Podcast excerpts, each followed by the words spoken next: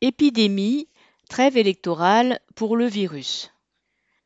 Bombardé, chef de guerre diplomatique et économique, après s'être autoproclamé chef de guerre sanitaire, le candidat Macron ne pouvait pas se permettre d'entrer en campagne électorale sans se prévaloir d'une victoire sur le front épidémique.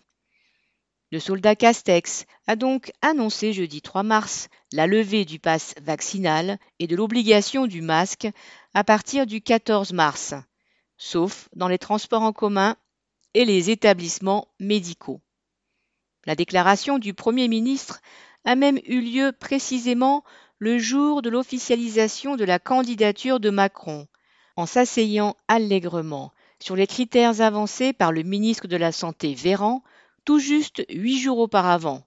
Le nombre de patients en soins intensifs et surtout le taux d'incidence étant encore nettement supérieur aux objectifs qu'il avait fixés.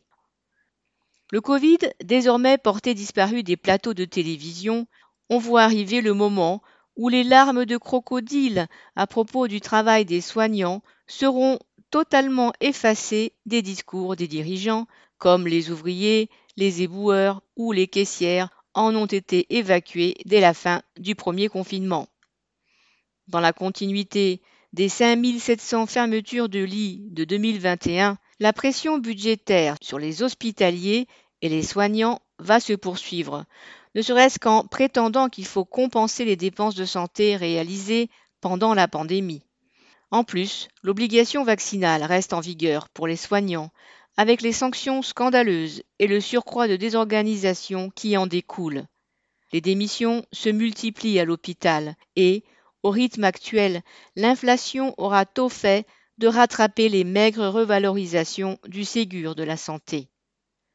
Dans la santé, comme partout ailleurs, le combat pour les salaires et les embauches est plus que jamais à l'ordre du jour. Sacha Camille